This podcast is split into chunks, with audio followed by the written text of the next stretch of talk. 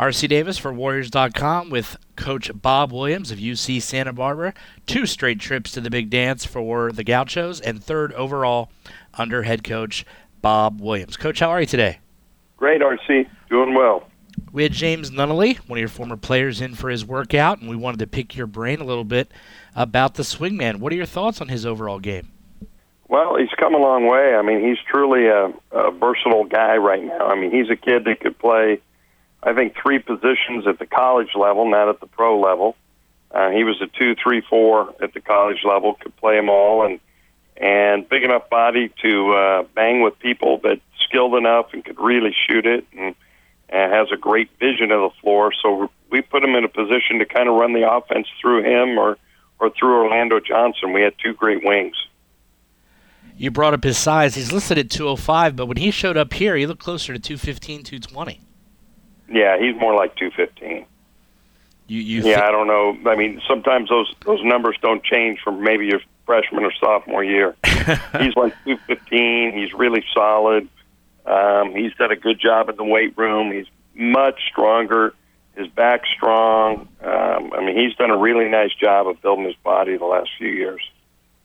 Would you ever have imagined we'd be talking about him possibly having a pro career when he walked on the campus four years ago?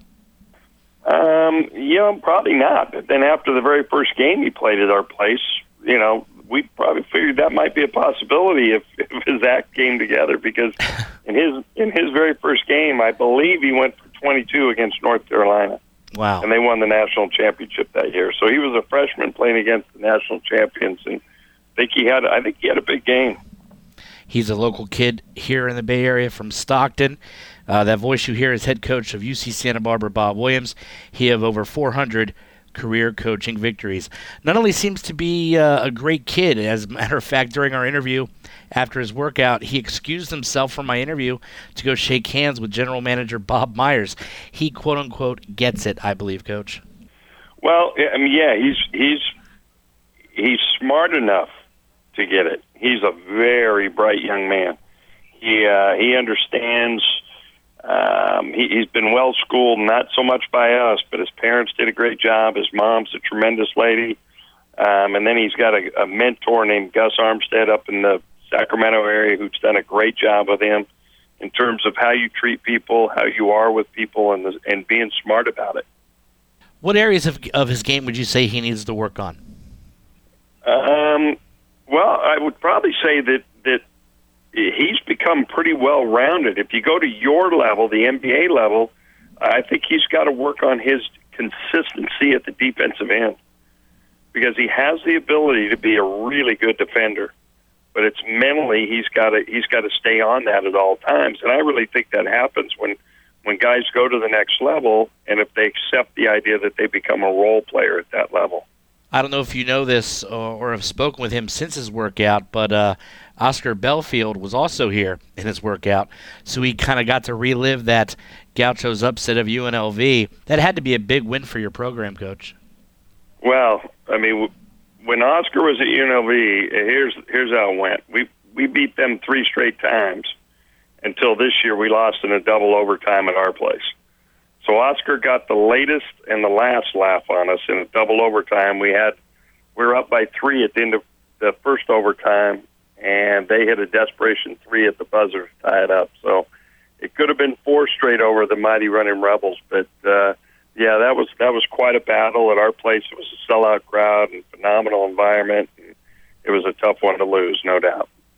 What part of James's game might surprise us that we didn't get to see there in the Big West?